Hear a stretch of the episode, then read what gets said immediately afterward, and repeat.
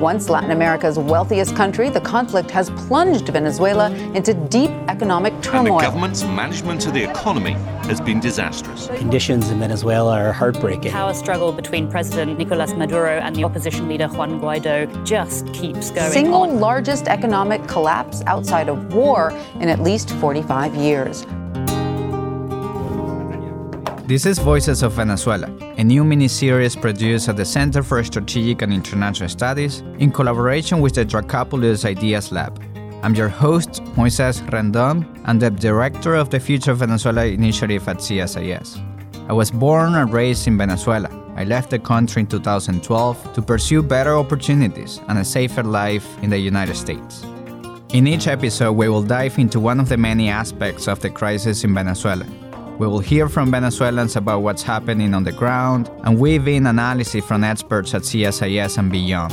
We will cover a wide range of issues from water infrastructure to the lack of medicine to illegal mining. We will highlight what the US and international community can do to help the voices of Venezuela.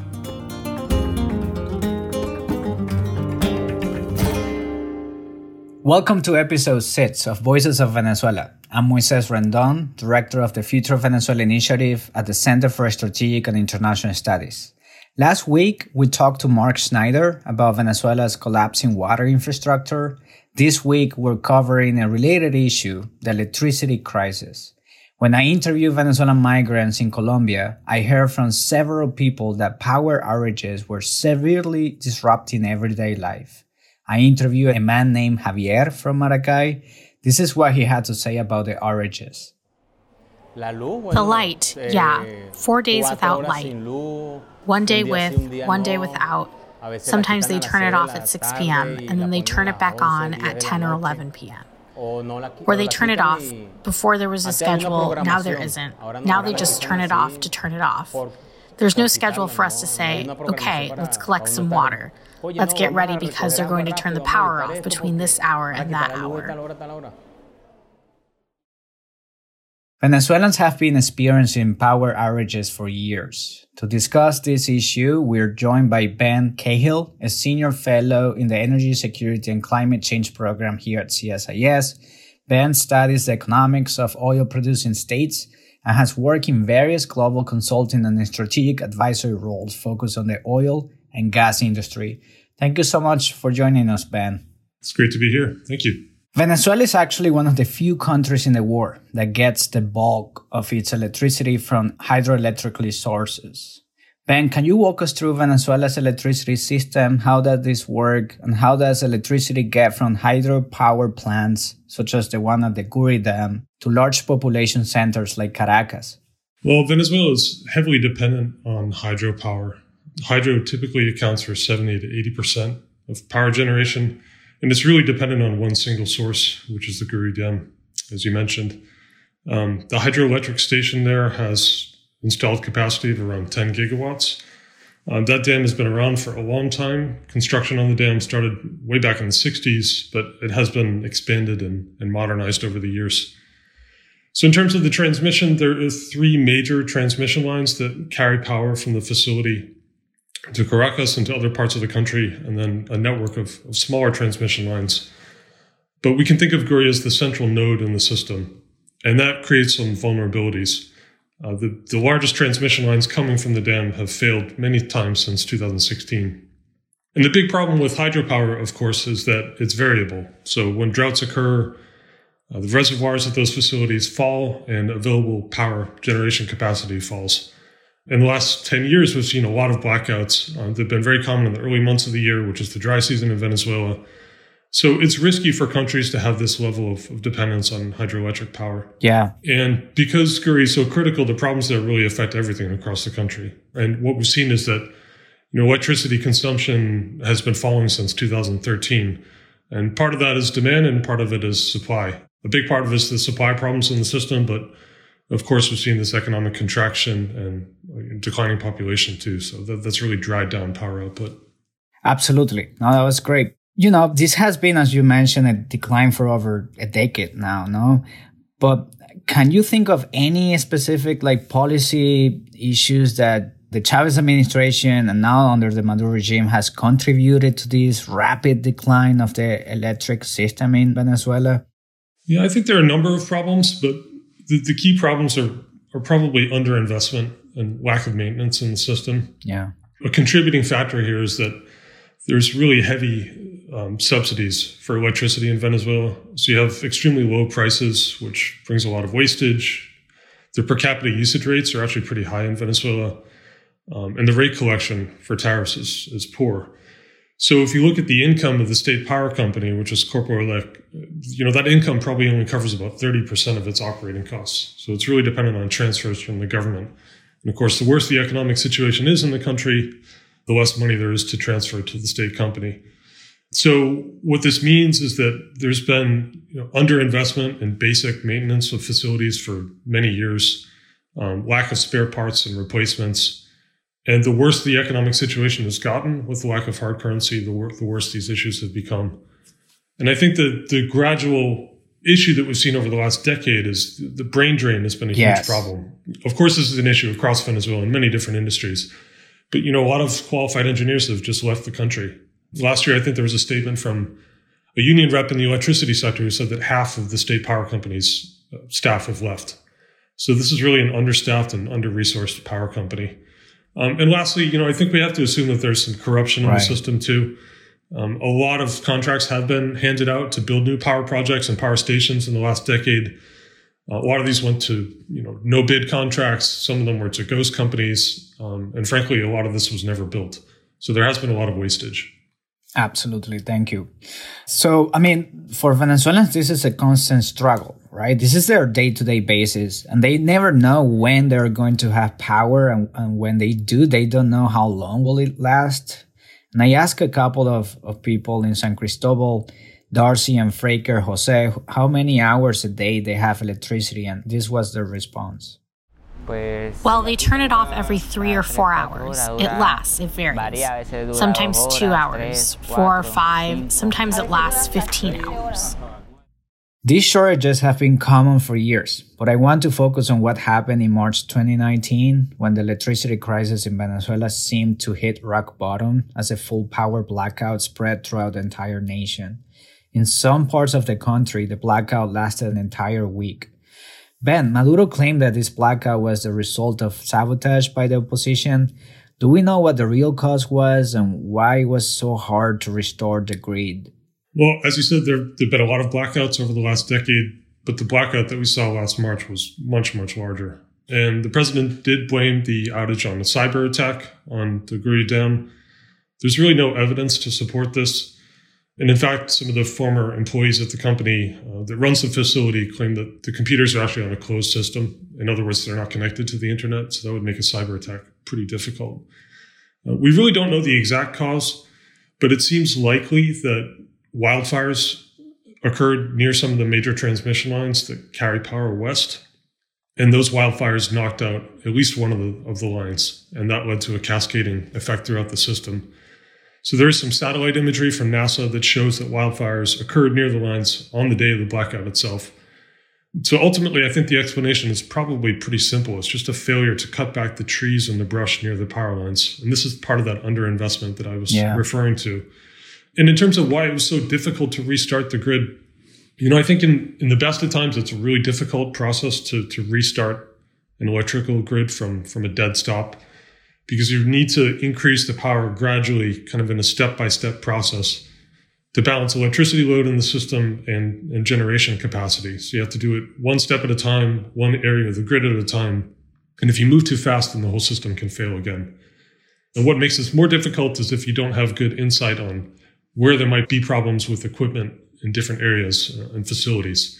Um, and I think all those are probably contributing factors to uh, the difficult time that the officials had bringing the system back. Absolutely. And, and that remind me just recently, there has been a lot of wildfires happening throughout the country in Caracas, in Maracay, and other major cities. So I'm just wondering if, if this issue will just continue to contribute into the decline of the electrical system, which is in shambles right now. But by, by the end of March 2019, there has been, you know, three major blackouts. And these blackouts have inflicted lasting damage on the population that had already been suffering through a severe humanitarian crisis. Nearly every sector was impacted. Food went to waste because there was no electricity to power refrigerators.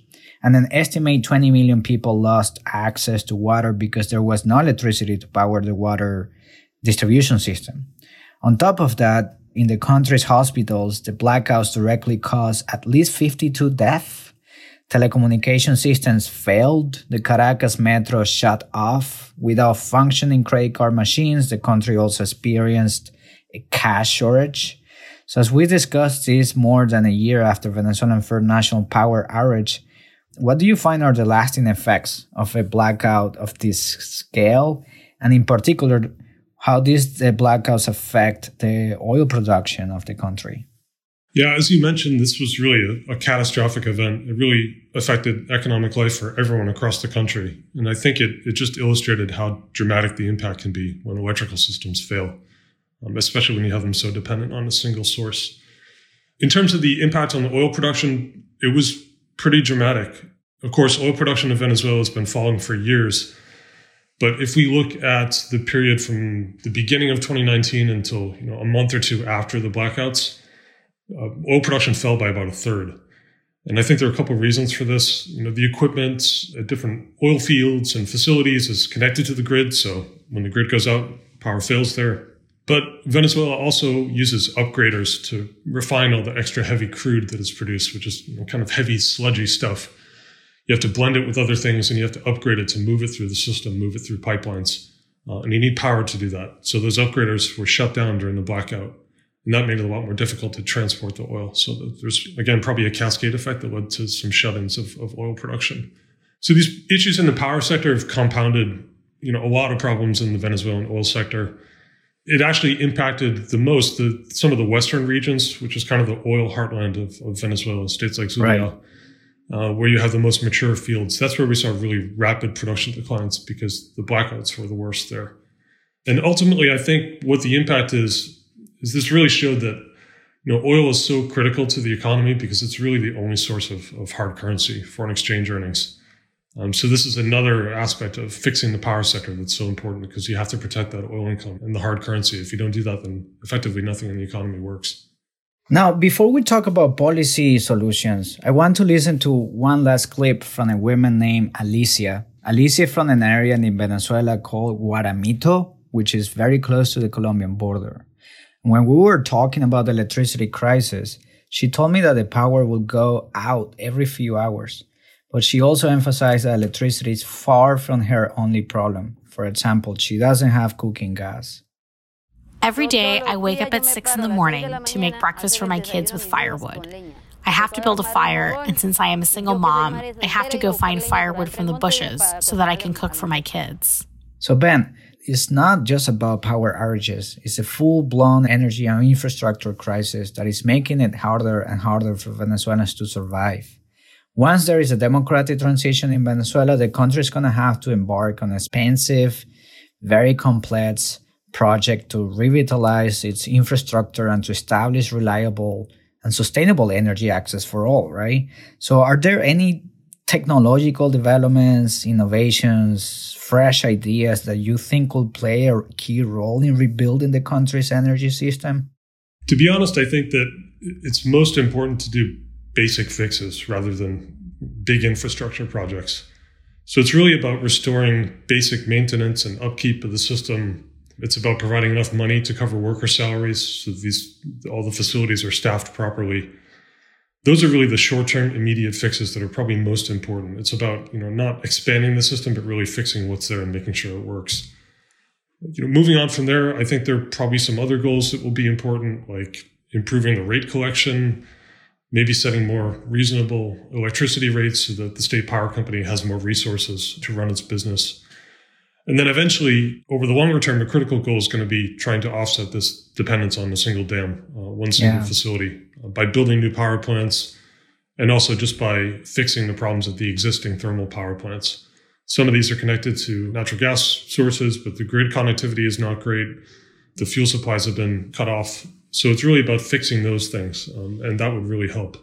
Yeah, no, that's absolutely right. I mean, in the middle of this crisis, there will be an opportunity to kind of start from zero, no, and start from the scratch to think long term and what are the most sustainable solutions to rebuild, for example, this electrical sector. So that's important to keep in mind for the day after.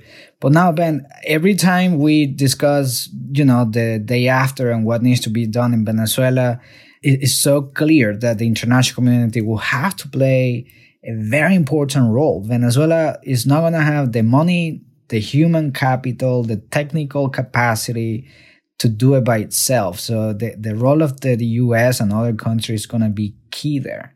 Can you shed light a little bit on your perspective? What type of role the international community can play to support these rebuilding efforts? Yeah, as you say, I think there's a lot of work to be done across multiple economic sectors. But really, the power sector is so critical to daily life in Venezuela and so many other aspects of the economy that fixing it is, has got to be top priority. And I think in the short term, what the international community can really help with is fixing vulnerabilities, some of the quick fixes that I mentioned earlier. Foreign governments and the multilateral development banks could really provide a lot of funding, but also expertise in fixing the electrical system uh, there's probably a lot of opportunity for institutions like the World Bank and the Inter-American Development Bank to bring in consultants, talk about you know the, the process of restoring some of these facilities, building them, also the process of you know coming up with a new system of electrical rates and tariffs. Those are all relatively short-term fixes. You know, I think there's always a question of how much help Venezuela will want to accept from international institutions, but there's a lot of capacity to help with these things. And I think there could be a lot of goodwill to do it too, because uh, there's an obvious humanitarian benefit there. Over the longer term, I think you know there are a number of proposals that people have about how to fix the the power sector in Venezuela. It's really dependent on a single state power company. Some people think that it would be a good idea to build regional power companies instead and devolve things a little bit. I'm not so sure about that. I think it's a good idea in theory, but that means you'd have to create new institutions, staff them up, and that would probably take a lot of time. Ultimately, there will be questions about what kind of role the private sector should play as opposed to state power companies. And there'll definitely be a lot of room for improvement there. And another thing that could be really helpful is just setting up an independent regulator. So you have someone overseeing the power sector who doesn't have a direct stake in generating capacity. Uh, that's kind of best practices. A lot of other countries around the world have independent regulators. And again, I think that's something that the World Bank, maybe the IDB, lots of other advisors could help with maybe even Brazil could play an advisory role. It's another country that has a lot of dependence on hydropower, um, a lot of variability there, but has done it well over the years. Ben, thank you so much for sharing your expertise and knowledge on these issues. It's so basic and fundamental to help Venezuela when the day comes in, in such a critical area like the electric system. So thank you for joining us today, and we appreciate your time. It's my pleasure. Thanks so much for the opportunity. Voices of Venezuela is produced in collaboration with the Dracopoulos Ideas Lab at the Center for Strategic and International Studies. Special thanks to Yumi Araki, Julia Kim, Bree Seeley, who contributed to the production of this podcast, and to Maria Despradel, Claudia Fernandez, and Linnea Sandin for providing research support. Thank you for listening today. We will be here next week with a new episode of Voices of Venezuela.